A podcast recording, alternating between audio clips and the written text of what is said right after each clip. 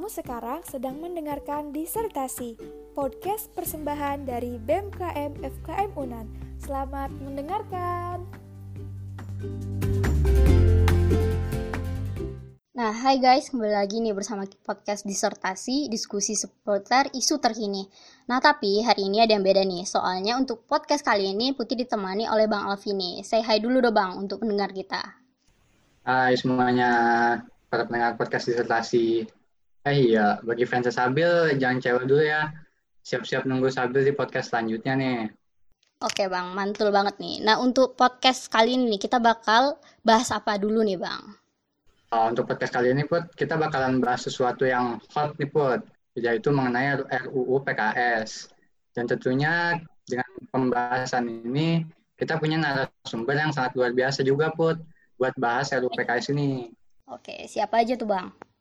Jadi, Put, pada podcast kita kali ini, kita bakal ditemani oleh salah satunya tim aksi dan propaganda Kementerian Perempuan BMKM Universitas Andalas, yaitu Kak Zakia Derajat. Nah, benar Bang. Nah, kita juga bakal ditemani oleh Abang Albert Jehosua, Gubernur BEM Visip Universitas Diponegoro nih, Bang.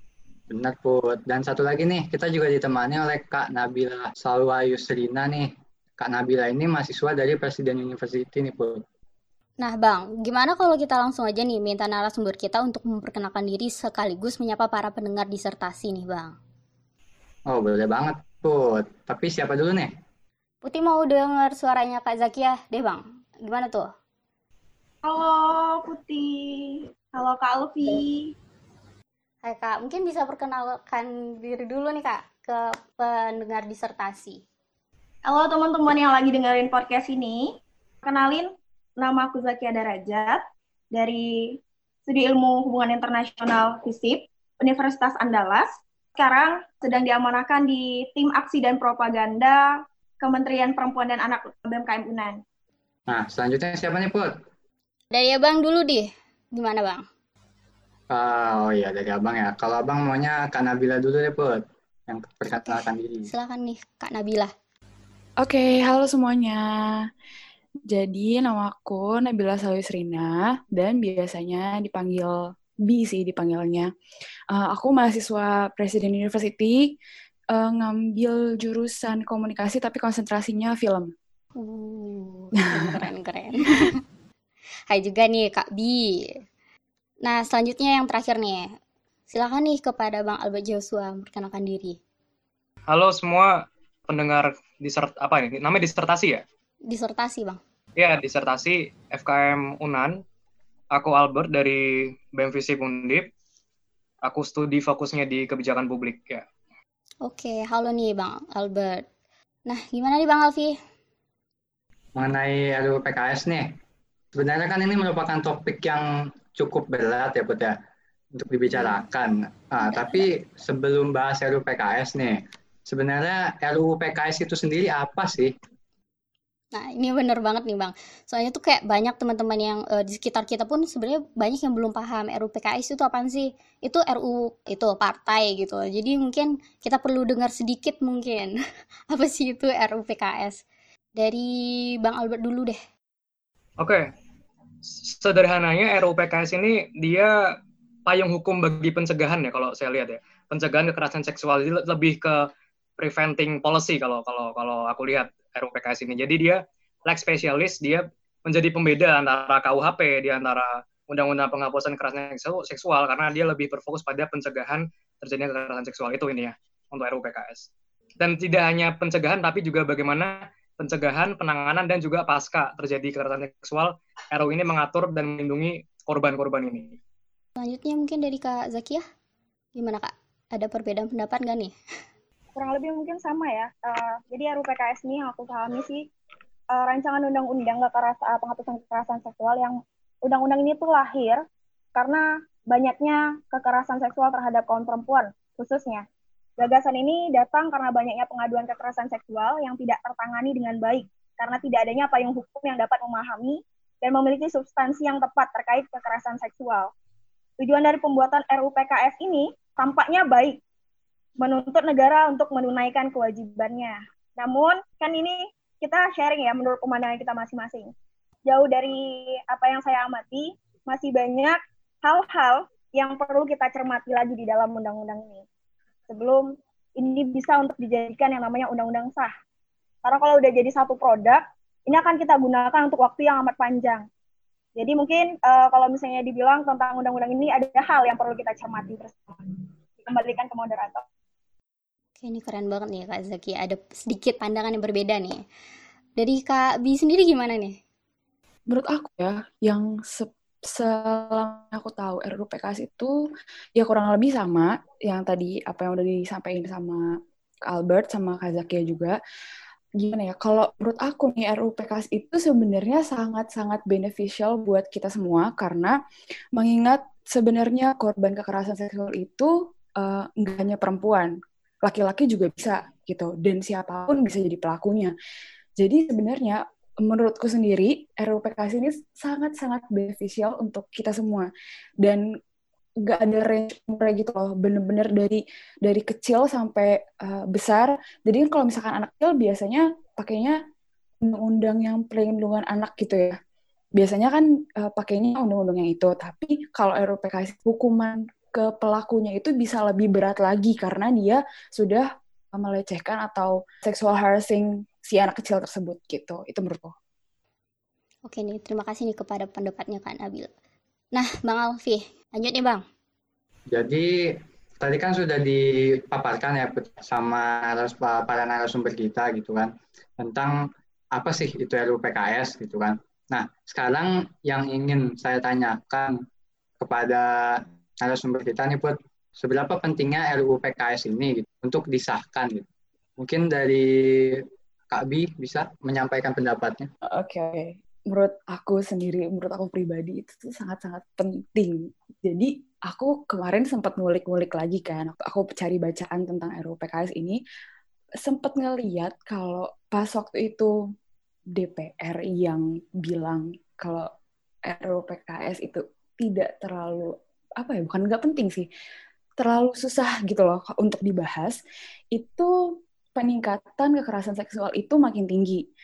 Dan jadinya tuh bener-bener kelihatan banget gak sih kalau misalkan ini tuh harus beneran disahkan gitu. Menurut aku ini penting banget buat disahin. Kalau misalkan scale from 1 to 10, 10 sih. Itu ini bener-bener harus uh, disahin segera gitu. Oke, luar biasa sekali nih Put. Mungkin dari Bang Albert, gimana Bang pendapatnya? Oke, oke. Saya saya bisa perspektif kebijakan aja di sini ya. Karena kayaknya Nabila sama Zakia ini ada perbedaan pendapat kalian. nah, kalau dari perspektif kebijakan, kita harus lihat dulu. Indonesia ini sudah ratifikasi Undang-Undang nomor 7 tahun 1984 tentang Convention Elimination of All Forms of Discrimination Against Women. Ya, itu itu kita udah ratifikasi perjanjian internasional. Dan yang kedua, kita juga ratifikasi SDGs juga lewat Perpres kita. Dan juga kalau tadi Nabila bilang data kekerasan seksual Indonesia meningkat, betul sangat-sangat meningkat. Dalam kurun waktu 12 tahun, meningkatnya 792 persen, 8 kali lipat meningkat. Dan tiga provinsi terbanyak itu dari Jabar, Jateng, dan DKI Jakarta. Ditambah lagi ada masalah baru yaitu cyber violence. Ini saya sangat serius cyber violence. Dan juga kekerasan di ranah komunitas, rumah tangga, dan sebagainya. Kalau saya tanya, seberapa penting dan mengapa penting, saya punya delapan alasan apa pemerintah harus fokus dan komitmen ya terhadap pengesahan RUU PKS ini. Saya kira ini bakal dikeluarin di akhir, tapi nggak apa-apa deh sekarang deh ya. Hmm. Nah, ada delapan alasan kenapa menurut saya kita perlu propose RUU PKS ini. Karena gini, yang pertama, ini akan menjadi, tadi saya bilang, menjadi payung hukum bagi pencegahan. Ini yang pertama. Pencegahan terjadinya kekerasan seksual. Preven, prevention policy kalau dalam bahasa kebijakan. Yang kedua, ini akan menjadi pembeda antara Undang-Undang Penghapusan Kekerasan Seksual dengan KUHP maupun KUHAP. Jadi ada sifat hukum spesialis di sini.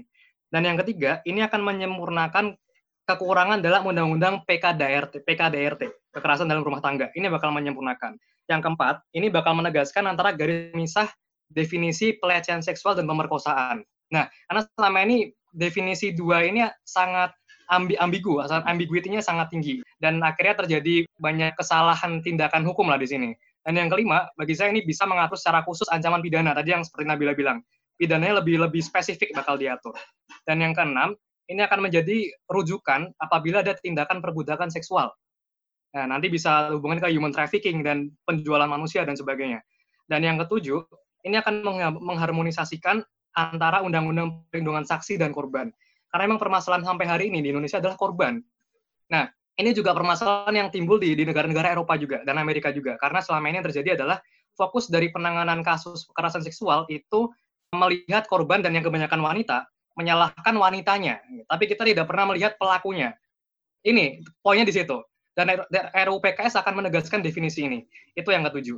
Dan yang kedelapan, ini akan membuat satu sistem peradilan namanya adalah SPP SPPT PKKTP sistem peradilan pidana terpadu penanganan kasus-kasus kekerasan terhadap perempuan ini adalah peradilan khusus yang akan memproses menangani kasus kekerasan terhadap perempuan dan akses pelayanan yang terjangkau. Nah, ini ini penting. Jadi RUU PKS ini akan uh, lebih sifatnya prevention. Kenapa? Dia akan ada tiga sifat. Yang pertama, primary prevention. Jadi nanti ada seperti edukasi, acknowledgement kepada masyarakat, dan juga ada secondary. Secondary ini dia bisa memberi penanganan untuk mereka yang merasa sudah akan terkena pelecehan seksual atau kekerasan seksual. Dan yang ketiga akan ada tertiary prevention, yaitu penanganan pasca terjadi kekerasan seksual. Dan ini sangat diatur dalam RUU PKS dan dan saya rasa kebijakan ini perlu ada di Indonesia karena mengingat angka peningkatan data yang tadi Nabila bilang sangat-sangat tinggi. Dan ini juga menjadi concern dunia internasional dan kalau Indonesia tidak tidak melaksanakan ini, artinya adalah Indonesia mengingkari komitmen mereka terhadap perjanjian internasional. Bagi saya itu, itu yang perlu kita jadikan concern. Oke, luar biasa sekali Bang jawabannya. Mungkin pendapat dari Kak Zakia gimana Kak? Seberapa pentingnya gitu loh RUU PKS ini? Kalau saya bertanya tentang seberapa penting ya, mungkin kita lihat dulu deh perjalanan dari RUU PKS ini. Uh, RUU ini udah mengalami perjalanan yang panjang nih, mulai dari diserahkannya naskah akademik oleh Komnas Perempuan pada tahun 2016, kemudian disepakati dimasukkan RUU tersebut dalam eh, prolegnas prioritas pada tahun 2016, kemudian masuk juga di rapat paripurna tahun 2017, kemudian disepakati lagi sebagai inisiatif DPR, lanjut lagi, berjalan lagi, sampai akhirnya sempat jadi prioritas lagi, selesai pemilu 2019, kemudian sampai draftnya hampir rampung, 2014-2019 dikejar, kemudian di perjalannya lagi ternyata masih banyak ketika para ahli hukum, di sini mungkin kalau misalnya karena kita mungkin di sini uh, datang dari lingkungan yang berbeda, otomatis di sini akan ada worldview worldview yang kita bawa seperti itu. Mungkin di sini saya lebih menekankan ke worldview Islam yang saya bawa, karena itu agama saya dan sedikit banyak pola pikir saya juga terbawa dari sana. Karena banyaknya pro dan kontra dari RUU ini, uh, hingga pada akhirnya RUU ini dicabut dari prolegnas yang sudah kita ketahui bersama tahun 2020 ini sesuai dengan yang udah disebutin dari perjalanan panjangnya nih, RUU ini menuai banyak kontra dari kalangan dari berbagai kalangan sih. Meskipun niat pembentukan RUU ini terlihat bagus, akan tetapi masih ada pasal-pasal yang terkandung di dalamnya memiliki diksi yang kalau misalnya bisa kita katakan multitafsir gitu. Menurut beberapa kalangan yang mengecam tentang pembentukan RUU ini, ada beberapa pasal yang ini disinyalir mengadopsi nilai-nilai feminisme liberal. Bagaimana yang sudah disampaikan oleh di sini saya membawa Sekjen Majelis Intelektual dan Ulama Muda Indonesia, Ustadz Bakhtiar Nasir, beliau mengungkapkan bahwa saat ini kelompok feminis radikal telah mengusung rancangan undang-undang penghapusan kekerasan seksual untuk mengelabui masyarakat Indonesia. Mungkin tidak sejalan di sini, tapi ini yang ingin saya paparkan bahwa hal ini terungkap ketika dilihat banyak yang pro LGBT, mereka menguatkan bahwa mereka sangat pro dengan RUU ini. Patut kita pertanyakan ada apa ketika mereka uh, menyatakan sahkan RUU ini. Nah, kalau misalnya ditanyakan kepada saya pribadi, penting dan sepenting apa RUU ini untuk disahkan? Ini kalau menurut jawaban saya pribadi ya, saya akan menjawab dengan tegas dan mengatakan bahwa payung hukum untuk para korban sangat penting. Keadilan memang harus ditegakkan dan hukum harus tegas terhadap para pelaku. Namun saya juga akan dengan tidak ragu mengatakan bahwa pengesahan RUU PKS ini ambiguitas dan tidak tepat untuk kita. Mungkin kalau misalnya kita lihat lagi ya, kalau misalnya tadi sudah saya bawakan bahwa di dalamnya terdapat ideologi liberal di dalamnya. Kalau misalnya kita rakyat Indonesia lah pada umumnya, kalau misalnya kita melihat liberal ini tidak sesuai dengan budaya kita, kemudian mayoritas agama yang dianut di negara ini, ini sangat bertentangan Mungkin itu kenapa saya meyakinkan bahwa RU ini bukanlah solusi. Nanti kalau misalnya ditanyakan lagi apa solusinya, ternyata ketika kita carikan masih ada solusi lain. Kita tidak boleh gegabah dalam mengesahkan sesuatu karena nantinya ini akan jadi produk yang akan kita wariskan untuk generasi kita berikutnya. Dan jangan sampai kita mewariskan suatu produk yang cacat. Mungkin dikembalikan dulu kepada moderator. Nih, tegas nih Bang, dari pernyataan Kak Zakia tadi. Kalau sebenarnya kan oke-oke aja RUPKS, tapi adanya ambiguitas di dalam struktur RUPKS itu sendiri. Nah, kalau kita lihat nih dari Bang Albert sama Kak Bini kan kayaknya lebih ke pro nih terhadap RUPKS. Tanggapan Abang sama Kakak sendiri gimana nih? Kalau misalnya memang terdapat ambiguitas, apakah akan diabaikan gitu? Soalnya kan tadi Kak Zakia udah bahas nih, ada isu-isu feminisme, ada isu-isu mengenai LGBT dan lain sebagainya. Memang tidak sesuai atau tidak sepaham dengan sosial budaya yang kita anut selama ini. Nah, mungkin dari Bang Albert dulu deh. Oke, tadi bicara feminis ya. Sekarang saya coba sedikit mengulas perspektif feminis yang ada di liberal, negara liberal seperti apa. Jadi kalau feminisme di liberal, yang dia lihat adalah dia akan menekankan kepada gender equality di sana. Dia akan menekankan kepada kenapa terjadi pelecehan seksual, kekerasan seksual karena laki-laki itu merasa dominasi dia lebih tinggi daripada perempuan. Itu itu itu perspektif feminis sebagai common law di Amerika, di Kanada, di Australia, di New Zealand seperti itu. Tapi di di sini saya melihat ada perspektif lain di kebijakan ini yang nanti akan jadi draft RUU PKS. Saya melihat ada satu kalau ada kalau Saskia nanti mau coba baca, ada bukunya Nicola Henry tahun 2014 dia soal preventing sexual violence. Dia bahas soal perdebatan antara feminis, teori feminis dan juga yang namanya teori multi-level theoretical formulation. Nah, jadi jadi kalau yang RUPKS ini saya lebih melihat ini bukan lebih ke feminis mengarahnya tapi kepada multi-level theoretical.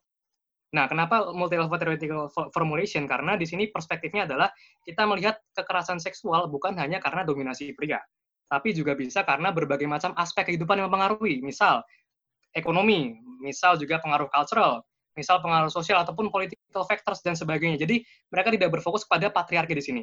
Karena saya sendiri, saya pun juga seorang penentang patriarki juga.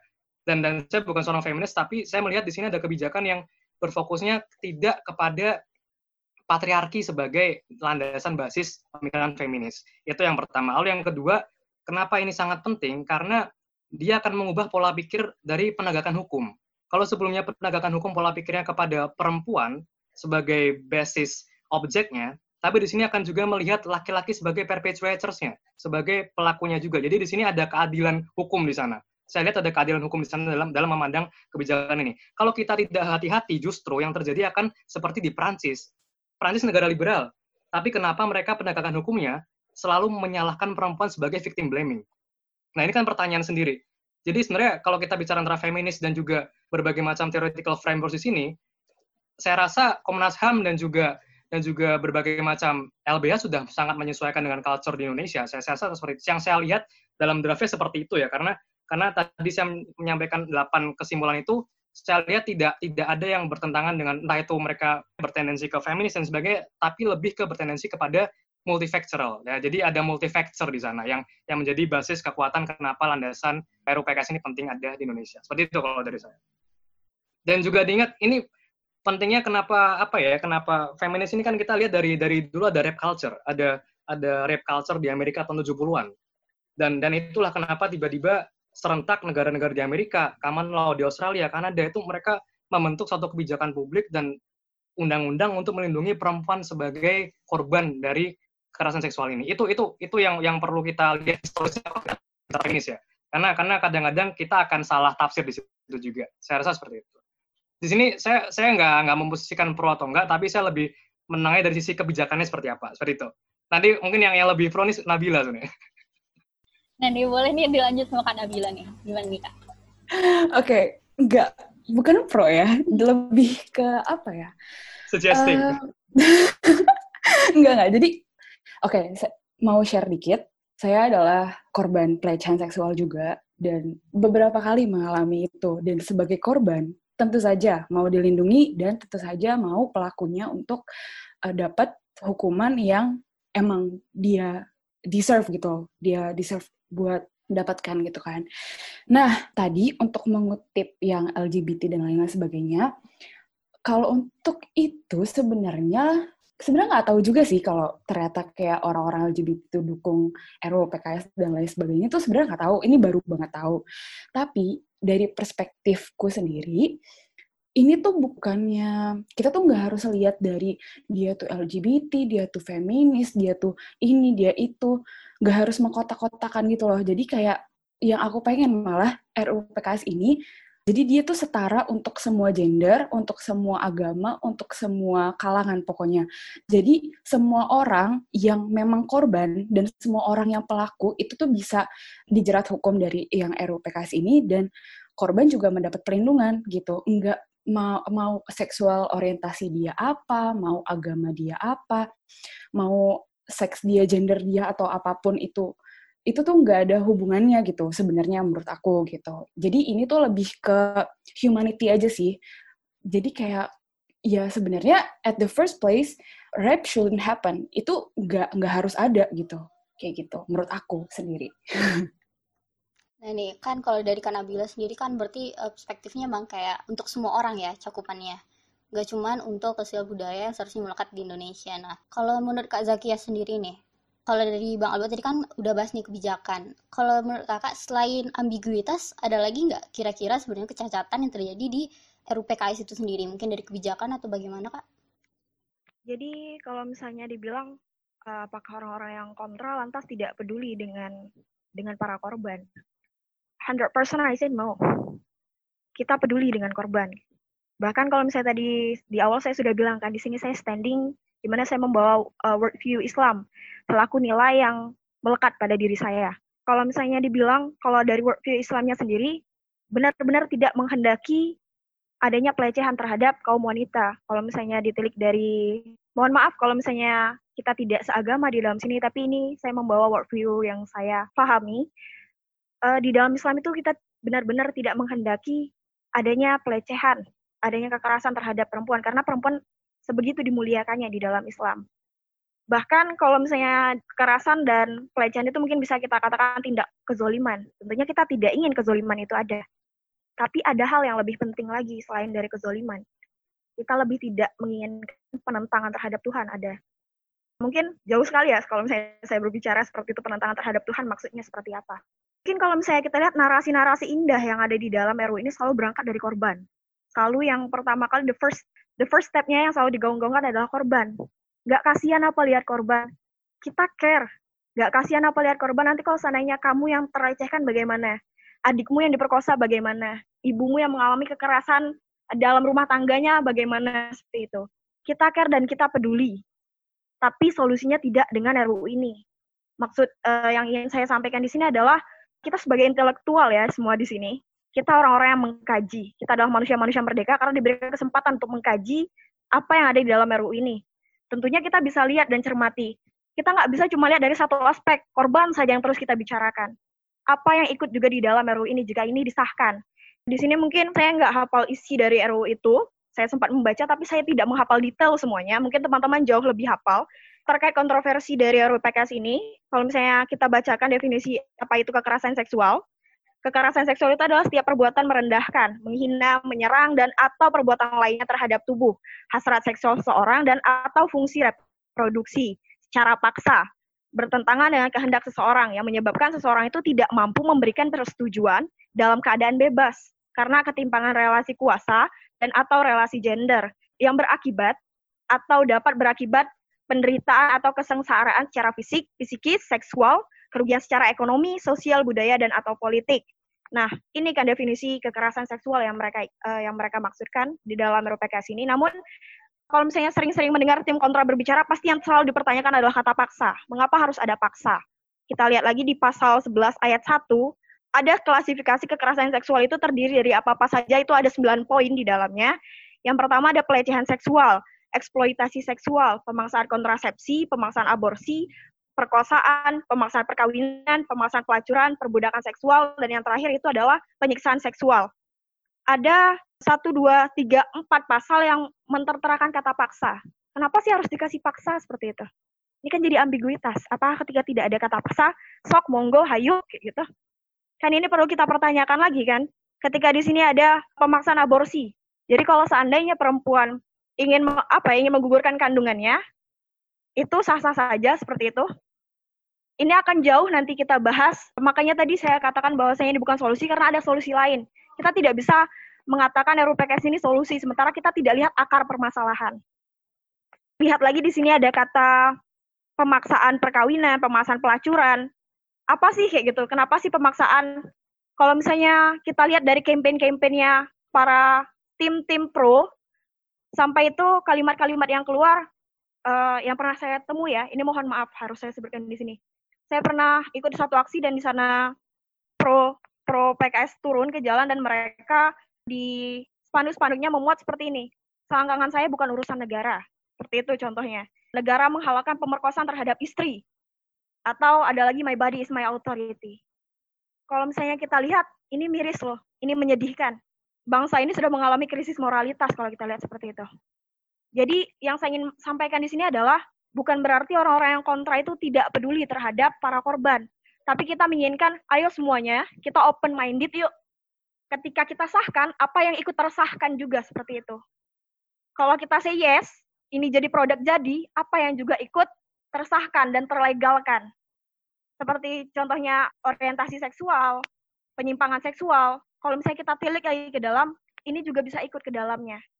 Dan ini yang kita harus berhati-hati. Dan seiring berjalannya waktu, kita dan para saudara-saudara kita yang di DPR bersama kita rakyat juga ikut memikirkan apa solusi yang paling tepat. Dan untuk sekarang, kita tidak bisa menggebu-gebu dan tergesa-gesa mengesahkan RU ini sebagai satu produk yang bisa melindungi setiap korban. Karena kita nggak bisa bilang sah, sementara ada juga yang mengikut. Atau istilahnya kalau kami sebut, ada penunggang. Mungkin uh, dikembalikan dulu ke moderator. Terima kasih nih sama Kak Zaki ya. Berarti intinya ada sebenarnya kan RUU PKS ini udah bagus kecuali ada ambiguitas dalamnya. Karena kalau takutnya disahkan adanya penunggang gitu ya Kak. Ada yang ikutan uh, ikut-ikutan gitu. Kalau dari uh, pengalamannya Kak Zakia kan berarti memang yang untuk pro uh, terhadap RUU PKS ini sudah menjelaskan misalnya kayak my body is my authority dan lain sebagainya yang benar-benar menjelaskan itu tuh kayak liberal gitu loh maksudnya hak kebebasan untuk diri sendiri gitu kan nah kalau menurut Bang Albert sama Kak Nabila nih dari contoh kasusnya berarti kan memang sudah ada kelihatan kalau ada nih pendukung-pendukung yang kelihatan pro dengan penyimpangan seksual dan lain sebagainya. Nah, ini Bang Albert gimana nih Bang? Iya, sebenarnya kan gini. Ya wajar lah, kita beda perspektif wajar dan Nabila beda perspektif dengan Zakia itu wajar sekali. Karena saya juga sering kali beda perspektif dengan kawan-kawan. Tapi di sini saya coba lihat dari sisi kebijakannya dan sisi letter locknya gimana. Dan juga saya coba komparasi juga dengan beberapa kebijakan yang liberal juga gitu. Dan dan saya saya sendiri tidak menemukan sisi liberal di sini. Saya tidak menemukan itu. Nah itu yang pertama. Yang kedua tadi kalau bahas soal pemerkosaan bisa Zakia juga coba baca Undang-Undang Nomor 23 Tahun 2004 tentang penghapusan kekerasan dalam rumah tangga. Dan ini sangat serius. Jadi ini juga perdebatan kenapa? Karena ada klaim-klaim misalnya istri klaim saya diperkosa suami saya tapi pembuktiannya susah. Nah lalu juga penanganan hukumnya juga susah. Ditambah lagi yang paling susah di Indonesia adalah ada keluarga-keluarga yang belum memiliki akta akta pernikahan akta perkawinan. Dan ini juga jadi persoalan hukum. Tidak ada penegakan hukum sampai hari ini tentang itu. Dan di di RUU PKS ini jadi concern juga dan diatur juga. Dan yang kedua soal kasus perkosaan kita kalau lihat KUHP sebagai basis legal sistem yang sekarang kita gunakan ya ini belum mengintegrasikan kebutuhan pemenuhan rasa keadilan. Kenapa? Karena tidak secara eksplisit mengakomodir bentuk perkosaan seperti apa. Nah, ini tidak ada definisi pasti dan definisi eksplisit tentang jenis perkosaan. Jadi malah makin ambigu kalau nggak ada yang diatur, kalau nggak diatur dalam RUU PKS. Bagi saya logika kebijakannya seperti itu. Ya, jadi jadi di KUHP itu belum ada secara eksplisit dia mengatur definisi dari pemerkosaan seperti apa. Dan juga di KUHP yang diatur hanya kasus perkosaan yang mensyaratkan kondisi pingsan dan, dan tidak berdaya. Pertanyaan sekarang, apakah semua kasus pemerkosaan dia harus pingsan dan, dan tidak berdaya? Kan pertanyaan di situ. Ada banyak kasus juga yang orang tidak pingsan, tidak berdaya, tapi dia dilecehkan juga. Dia kena pemerkosaan juga, dan dia kena uh, sexual harassment dan lain sebagainya. Bagi saya, bagi saya itu itu itu perspektif dari kebijakannya seperti itu. Jadi jadi kalau ada perbedaan perspektif itu wajar sekali dan dan justru inilah kita berkumpul untuk kita mengerti berbagai point of view dan dan saya rasa itu itu keunggulan Indonesia lah yang harus kita banggakan ya. Ya kita bisa bayangkan lah perbedaan pendapat di DPR seperti apa. Kita di sini aja juga juga pasti berbeda perspektif dan dan itu wajar kalau kita makanya kita ada demokrasi deliberatif, kita bermusyawarah ya fungsinya untuk ini kita mencari titik temu bersama-sama. Ya, oke nih dari Bang Albert. dari Kak Nabila sendiri ada yang mau ditambahkan nggak Kak? Nah, dari aku apa ya? Udah diwakilin sih sebenarnya sama Kak Alberto tadi, tapi pengen nambahin dikit aja kali ya. Mungkin lebih ke uh, kalau lagi balik, menurut aku pribadi, emang ini tuh jatuhnya nggak, ya tadi yang tadi aku udah bilang, nggak ngeliat dia mau uh, seksual orientasinya apa dan lain sebagainya, karena balik lagi itu urusan mereka gitu. Itu nggak ada urusannya sama aku dan nggak merugikan aku gitu. Mungkin bisa dibilang aku orangnya lumayan liberal, tapi nggak bukan yang fanatik gitu sih. Maksudnya kayak yang apa ya kayak nggak mau diatur yang bener-bener aku tuh pokoknya semuanya tuh harus apa ya harus menguntungkan gue gitu. Nggak nggak kayak gitu juga. Cuman ada sedikit poin yang memang aku setuju. Kayak uh, badanku yang memang ya aku punya punya aku gitu. Jadi kayak apa pun yang terjadi sama aku kalau aku nggak suka berhak untuk speak up atau berhak untuk ya menolak gitu kayak gitu aku lebih ke situnya sih dan juga gitu gitu aja kayaknya oh ya dan dan perbedaan perspektif mau nanya dikit lagi perbedaan perspektif itu wajar banget karena kan isi kepala orang beda-beda ya gitu. Jadi kalau misalkan Kak Saskia sama aku beda gitu, ya itu sama sekali nggak masalah. Terus Kak Albert juga pasti beda gitu kan. Nggak, walaupun sama dikit tapi pasti ada yang beda gitu point of view-nya. Jadi itu sama sekali nggak masalah. Nah, Bang Alfi, mau nambah nggak Bang? Tanyaan Bang. Hmm, menarik nih Put. Di sini kan terjadi polemik nih kan Put.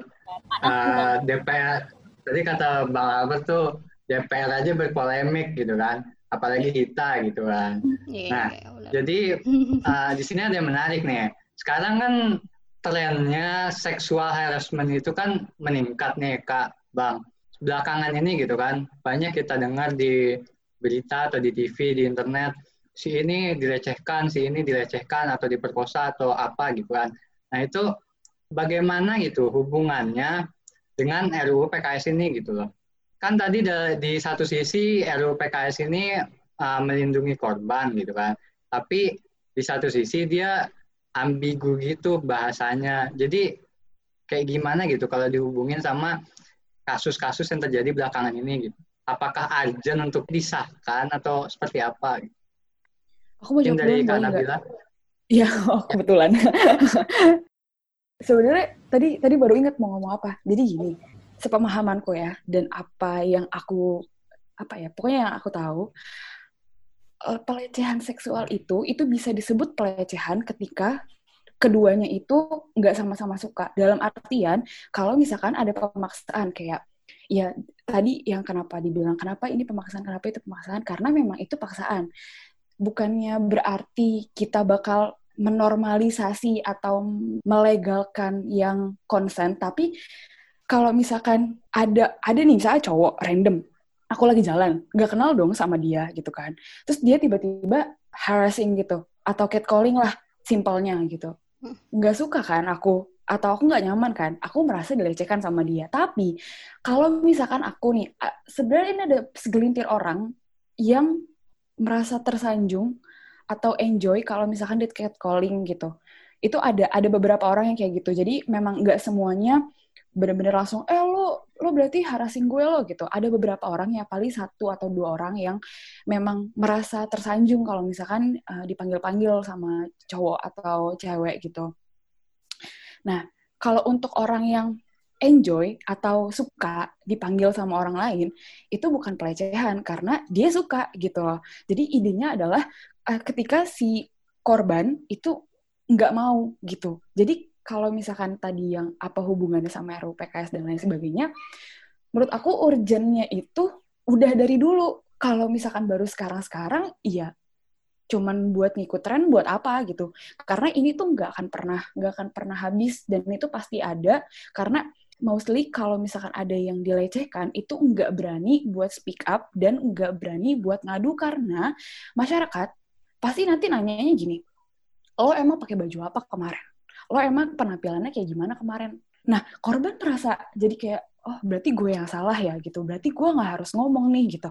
Jadi kalau kayak gitu makin banyak orang yang nggak ngomong kalau misalkan kena sexual harassment gitu. Dengan adanya RUU PKS korban jadi merasa lebih ke encourage gitu loh. Kayak oh iya berarti gue dilindungi sama apa ya? Jadi kayak dia bisa merasa aman untuk speak up gitu. Dan biasanya juga laki-laki itu nggak mau speak up karena mereka malu. Biasanya kayak gitu. Kayak kok gue cowok gue yang jelecehin sih? Gitu padahal kan banyak loh kasusnya udah kelihatan kan kemarin yang kayak kasus ya, yang siapa, yang apa namanya yang di London ya lupa siapa itu Rehan ya kalau nggak salah. Siapa sih namanya aku lupa. Terus sama yang kemarin yang dibungkus-bungkus itu itu kan cowok juga yang kena ya kan?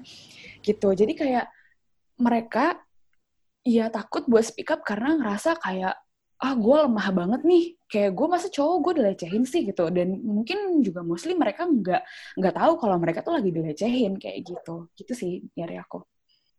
Oke itu dari kak B nih. Kalau dari kak Zakia gimana kak? Uh, jadi sebenarnya aku pengen bawa ini nih aku nemuin satu pernyataan nih dari Komisioner Komnas Perempuan Bahrul Fuad. Beliau menyatakan bahwa banyak sih pihak yang sudah tahu dan paham urgensi pengesahan dari PKS ini yang memberikan perlindungan bagi perempuan khususnya dari segala tindak pelecehan seperti itu. Jadi uh, beliau mengatakan isu kekerasan seksual ini bak fenomena gunung es di mana permasalahan terjadi sebenarnya lebih kompleks dan besar daripada permasalahan yang terlihat di permukaan. Data-data kasus kekerasan seksual saat ini terpampang nyata dan semakin meningkat tiap harinya terutama di masa pandemi COVID-19 ini. Nah, ini memang benar dan faktanya kali terjadi memang seperti itu. Namun kalau misalnya kita kembali menilik lagi, lagi-lagi saya akan terus mengatakan bahwasanya kita tidak bisa hanya berfokus pada korban saja. Karena nantinya ini akan jadi produk. Produk yang akan kita wariskan. Hendaknya kita benar-benar mencermati apa efek lanjutan ketika RU ini disahkan. Tim kontra akan terus mengatakan bahwa ini adalah solusi, is the only solution. But kita bisa katakan how biased is 20th century is. Betapa biasnya abad ke-21 ini, di mana kita memang semakin sulit membedakan mana yang pembenaran dan mana yang kebenaran. Semua narasi digaungkan dengan indahnya, dengan apiknya. Namun bersama dengan narasi itu pula, disusupi dengan kepentingan-kepentingan segelintir pihak. Kalau misalnya dikatakan bahwa orientasi seksual seseorang itu bukanlah hal yang kita boleh ikut campur ke dalamnya, saya katakan ini salah. Karena di dalam negara kita dan kita tidak bisa memungkir bahwa kita adalah bangsa yang beradab, kita mencermati dan memperhatikan nilai-nilai ini. Di mana Pancasila sendiri sebagai dasar negara itu dibangun atas fondasi agama, atas fondasi budaya. Dan kita tidak bisa mengesampingkan hal-hal ini. Kalau misalnya dibilang, sepertinya di dalam RU ini tidak ada ideologi liberal di dalamnya. Malah menurut kami dari tim kontra, oh ya kenapa saya lantang sekali menyatakan kontra, karena menurut saya di dunia ini hanya ada hitam putih. Ya tidak, tidak bisa di antaranya. Maka kita harus bertegas kalau ya, ya, tidak, tidak. Maka saya katakan, saya di sini berdiri dari tim kontra, yang benar-benar tidak e, menghendaki RU ini sampai gol nantinya. Karena banyak kekhawatiran jika RU ini nanti akan benar-benar disahkan. Kalau misalnya dibilang sepertinya tidak ada LGBT di dalamnya, oh, salah sekali oh ya, tadi malam saya uh, membahas tentang RUU ini dan kaitannya dengan psikologi seseorang karena memang ini sudah human nature di mana kalau misalnya laki-laki tertarik dengan perempuan yang tubuhnya terbuka. Mohon maaf, tubuhnya terbuka dan kalau misalnya bisa dibilang pakaiannya minim seperti itu, itu sudah menjadi human nature. Dan kalau misalnya dibilang my body is my authority, kita tidak bisa menerapkan ini di Indonesia. Karena ada hak-hak orang lain yang tidak boleh kita langgar. Bayangkan kalau misalnya dibilang my body is my authority. Berarti nanti kalau misalnya saya uh, gua mau keluar telanjang bukan urusan lo. Iya benar, itu hak dia, freedomnya dia sebagai manusia mau telanjang, mau pakai bikini, jalan di tengah jalan tapi apa jadinya adik-adik kita yang melihat. Dan hal itu yang harus kita cermati. Ketika dibilang my body is mine. Kalau saya suka, contohnya seperti ini, sepasang kekasih yang tidak ingin ada ikatan sah di antara mereka, terus mereka melakukan perbuatan yang terlarang oleh agama khususnya atau seks bebas, mereka akan mengatakan, saya mengerjakan ini suka sama suka. Jadi apa masalahnya di negara? Atau kalau kami hamil, kami akan merawat anak kami seperti itu. Wah ini sudah sangat jauh. Ini sudah sangat melenceng dari budaya yang kita junjung bagaimana kita begitu mengedepankan nilai-nilai kesusilaan. Dan kalau misalnya ini nantinya akan benar dan akan disahkan, kita tidak bisa menampilkan bahwa poin dari SDGs kelima itu adalah kesetaraan gender. Mungkin untuk teman-teman yang sudah belajar dan membedah SDGs akan melihat bahwasanya di poin kelima itu diletakkan kesetaraan gender atau gender gender equality. Mereka menginginkan yang seperti sudah disampaikan oleh pemateri lainnya tadi bahwa adanya kesetaraan kesetaraan hak dan kewajiban lah antara laki-laki dan perempuan. Saya berbicara di sini dari seorang perempuan. Saya meragukan makna kesetaraan yang ada di sini. Saya pribadi sebagai seorang perempuan tidak mengenal arti setara menurut worldview yang saya bawa. Karena tidak bisa laki-laki dan perempuan itu setara pada dasarnya. Tapi mereka diakui dan dipandang sama di mata Tuhan. Itu saya benarkan. Bahwa laki-laki dan perempuan dipandang sama di mata Tuhan. Tapi mereka tidak setara. Bukan berarti meninggikan kaum patriarki. Tidak, saya bicara sebagai seorang perempuan. Dan saya pun tidak menghendaki adanya kesetaraan. Karena kata setara ketika dikaitkan dengan adil, mereka ingin sama rata. Kalau misalnya laki-laki berotot, perempuan juga boleh dong berotot. Kalau misalnya perempuan boleh pakai hijab, boleh pakai cadar, laki-laki juga boleh dong pakai cadar masuk ke masjid. Ini sudah kelewatan batas menurut apa yang saya pahami. Mungkin ini terlalu jauh ya kalau misalnya dibilang Anda terlalu hiperbola menjelaskan hal ini, tapi perlu kita pilih akan ke sana nanti ujungnya. Ketika akar sampai ke ujungnya akan ke sana. Yang diinginkan adalah kesetaraan. Perempuan mendapatkan apa yang laki-laki dapatkan dan tidak ada yang merasa lebih superpower.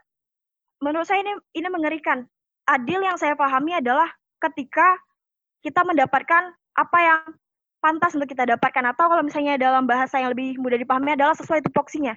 Itu yang dimaksud dengan adil. Memang kalau misalnya dibilang kekerasan seksual ini terjadi karena tidak ada payung hukum yang melindungi, tapi kita lupa di sini kita selalu mencermati masalah korban dan korban. Kita lupa menilik pelaku. Kita lupa mencermati apa yang terjadi dengan pelaku sampai kekerasan seksual ini terjadi. Kalau misalnya kita bicara tentang hukum sebab akibat, atau kalau misalnya kita ibaratkan tidak akan ada asap tanpa api, maka kita akan bisa menempatkan pelaku pada posisi sebab dan korban adalah akibat. Ini penting karena ini adalah akar. Dan kalau misalnya dibilang kalau misalnya kalian terus kontra, bilang RU ini nggak pantas buat disahkan, bagaimana cara melindungi korban? Kita akan mencari cara terbaik bagaimana mampu mampu melindungi korban, tapi kita tidak boleh lupa bahwa kita harus menyelesaikan masalah dari akar kalau misalnya teman-teman menilik ada lagi yang masuk dalam pembahasan DPR itu ada undang-undang ketahanan keluarga. Dan saya sudah baca draftnya dan itu indah sekali. Menurut saya ini adalah solusi untuk RUU PKS. Di mana kita harus mengobati kecacatan itu dari akarnya. Keluarga itu adalah unit terkecil dalam suatu negara. Ketika baik keluarganya, maka akan baik negaranya. Uh, menurut saya ini adalah uh, human nature. Ketika seorang anak laki, anak laki-laki dibesarkan dengan penuh kasih sayang oleh ibunya, maka dia akan tumbuh dan besar menjadi seorang yang pandai bertanggung jawab. Ketika, uh, ketika dia merasakan full kasih sayang dari kedua orang tuanya, mendapatkan pendidikan terbaik dari keluarganya, maka 100% saya akan menyatakan bahwa dia tidak mungkin akan menjadi seorang pelaku kekerasan seksual dan berani melecehkan seorang lain. Karena menurut saya ketika seorang anak dibesarkan dengan cara terbaik oleh orang tuanya, dengan kasih sayang yang maksimal, maka ketika ia besar ia akan mampu memuliakan seorang perempuan. Dan ini adalah jawaban dari permasalahan kita sebenarnya. Kita harus benar-benar memperbaiki dari akar permasalahan. Dan nggak bisa langsung jor-joran bilang, ya udah kita sahkan aja RUU ini. Sementara nanti kita, kita, kita sahkan hal-hal yang tidak kita inginkan terikut. Dan sangat disayangkan ketika kita seorang intelek dan para intelek yang sedang berpikir bersama di sini mewariskan yang tadi saya bilang, undang-undang yang cacat untuk generasi kita berikutnya. Dikembalikan ke moderator. Baik, itu penjelasan dari Kak Zakiyah mengenai urgensi dari RUPKS ini nih, Put. Nah, kalau dari Bang Albert gimana, Bang? Ada tanggapan atau okay. gimana? Ya, jadi gini, tadi bicara soal Pancasila dibentuk atas landasan agama. Bagi saya, kalau kita bicara Pancasila dibentuk atas landasan agama, harusnya semua kepercayaan daerah dan aliran kepercayaan lokal itu diresmikan oleh pemerintah Indonesia bagi saya itu itu itu harus mutlak. Jadi bagi saya Pancasila ini dibentuk dari nation state menuju civic state. Nah, jadi itu ada ada perbedaan saya perbedaan perspektif dengan tadi dengan Sakiati yang pertama. Lalu yang kedua, kalau tadi kita bicara gender equality, kita harus lihat zaman revolusi pertanian. Jadi di situ di situlah mulai pertama kali ada domestikasi perempuan. Laki-laki dia dibiarkan berburu, dia dibiarkan mengurus apa hal, berat dan perempuan hanya cukup memasak bagi mereka. Waktu itu di revolusi pertanian dan juga zaman berburu, zaman purba waktu itu. Misalnya kita dapat referensi dari Sapiens dan lain sebagainya sumber. Jadi di situlah domestikasi perempuan mulai muncul. Dan arti dari gender equality adalah kalau kita bicara gender, kita bicara soal konstruksi sosial. Kalau kita bicara seks, kita bicara soal biological. Nah, jadi jadi ini ini kadang-kadang yang yang masyarakat ini masih lupa akan dikotomi dua arti ini. Itu itu bagi saya. Dan ini penting sekali kalau kita bicara gender banyak yang masih mengaitkan dengan seks. Padahal gender adalah soal social construction dan juga seks itu bicara soal biological. Nah, ini ini, ini yang berbeda. Tadi kalau bicara LGBT itu masuknya ranah seksual. Nah, lalu kalau kita bicara lebih lanjut lagi, tadi Zakia bilang kita harus fokus kepada pelakunya. Nah, justru RUU PKS ini mengubah mindset penegakan hukum dari berfokus pada victim blaming dari dari korban kepada perpetrators juga kepada kepada para pelakunya juga. Dan juga dia tidak hanya berfokus pada korban dia berfokus pada tata peradilan. Dia berfokus pada penguatan kebijakan. Dia berfokus pada usaha-usaha preventif. Nah jadi kalau bagi saya pribadi karena gini sebelumnya ke sana kalau kita lihat berbagai macam kasus yang terjadi di kekerasan seksual atau dan pelecehan seksual di dalamnya kebanyakan adalah wanita yang melapor ataupun korban yang melapor, dia malah dijatuhin hukuman balik sebagai dalih pemfitnahan karena dia merasa pelaku merasa difitnah oleh korban itu sendiri padahal pelaku yang melakukan kejahatan seksual kepada korban. Jadi ada pengembalian logika berpikir di situ di mindset sebelum ada RUU PKS ini. Dan permasalahan utamanya sebenarnya ini, permasalahan utamanya adalah sosialisasi kebijakan dan sosialisasi draft yang tidak komprehensif pada masyarakat. Ini masalah utamanya dan saya rasa ini bukan hanya di RUU PKS hampir semua kebijakan nasional Indonesia sosialisasi kepada masyarakat sangat-sangat minim. Bahkan pemerintah sampai pakai influencer buat buat sosialisasi omnibus law kemarin. Dan itu bagi saya salah satu uh, solusi bagi mereka untuk supaya menyampaikan keisi kebijakan kepada masyarakat. Nah, jadi kalau bagi saya, kenapa kita banyak berbagai macam perspektif yang berbeda? Karena sosialisasi kebijakannya sangat minim. Yang ngerti isi kebijakan ini adalah orang-orang yang memang concern soal perempuan, concern soal hak-hak perempuan, concern soal kekerasan seksual dan sebagainya. Tapi bagi masyarakat umum kan ini belum teredukasi dengan baik. Nah, makanya yang saya garis bawahi adalah di sini akan ada yang namanya tadi prevention policy. Ada kebijakan preventif dan ini sangat-sangat penting. Di preventif yang primary itu akan ada edukasi kepada masyarakat. Ya, akan ada masukan juga nilai-nilai budaya, nilai-nilai agama, nilai-nilai tradisional dan sebagainya yang ada di Indonesia dan kita mengedukasi masyarakat untuk bermoral baik, ya, untuk berbuat baik sehingga kita bisa meminimalisir terjadinya kekerasan seksual ini. Itu itu yang ada di primary prevention dalam tiga tahapan prevention policy dan itu belum ada di Indonesia. Ya, itu perlu dicatat, itu belum ada di Indonesia. Selama ini tidak pernah ada prevention policy di Indonesia. Dan baru ada di RUU PKS ini. Makanya kenapa saya saya harus garis bawahi ini penting untuk kita coba kaji lebih dalam dan saya rasa perlu jadi prioritas bagi presiden dan presiden juga punya hak untuk mengusulkan ini kepada Dewan Perwakilan Rakyat. Saya rasa seperti itu. Mau tambahin dikit, ada, boleh nggak? Iya, boleh. Monggo. Oke, okay. ini sih sebenarnya cuman mau bilang kalau misalkan gender equality yang tadi udah dibilang sama Albert juga, uh, itu lebih ke konstruksi sosial benar karena uh, setauku ya gender gender equality itu ada karena menguntungkan perempuan kalau misalkan kayak karena beberapa profesi itu perempuan digajinya lebih rendah daripada laki-laki karena uh, kalau perempuan itu nggak bisa apa ya semaksimal laki-laki lah seperti itu.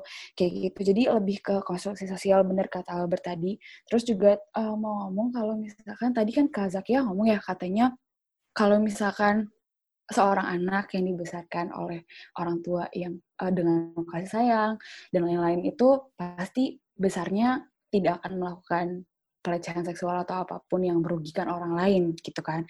Tapi masalahnya adalah di Indonesia itu atau semua gak semua gak semua orang itu punya orang tua yang seperti itu gitu. Jadi kayak memang ada beberapa orang tua yang kurang mengedukasi anaknya juga tentang hal-hal seperti ini gitu karena menurutku pribadi hal-hal yang kayak gini nih misalkan uh, sexual harassment dan lain-lain tentang body body authority-nya itu juga kurang gitu dari dari masih kecil sex education tuh sebenarnya penting untuk sex education untuk anak kecil itu seperti kayak dia ini tuh badannya dia itu punya dia, daerah privasinya dia, dan tidak boleh ada yang nyentuh.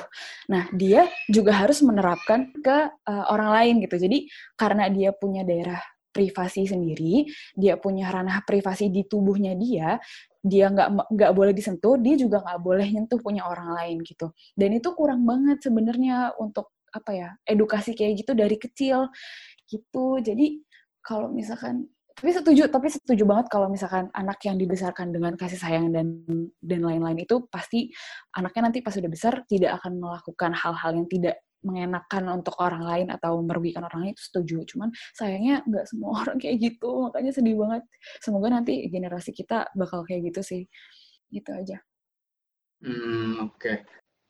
luar biasa ya put diskusi kita pada malam hari ini apalagi dalam pembahasan RUU PKS ini ada pro sama kontranya nih put Nah, luar biasa banget nih Bang. Apalagi kalau kita bahas urgensi dan polemik nih. Pasti nggak akan ada habisnya nih kan Bang? Oh ya, Put. Tapi diskusi kita nggak cuma sampai di sini doang kan? Masih ada lanjutannya loh, Put. Hmm, tentu aja nih Bang, soalnya nih pembahasan selanjutnya tuh nggak kalah menarik nih dari pembahasan kita hari ini.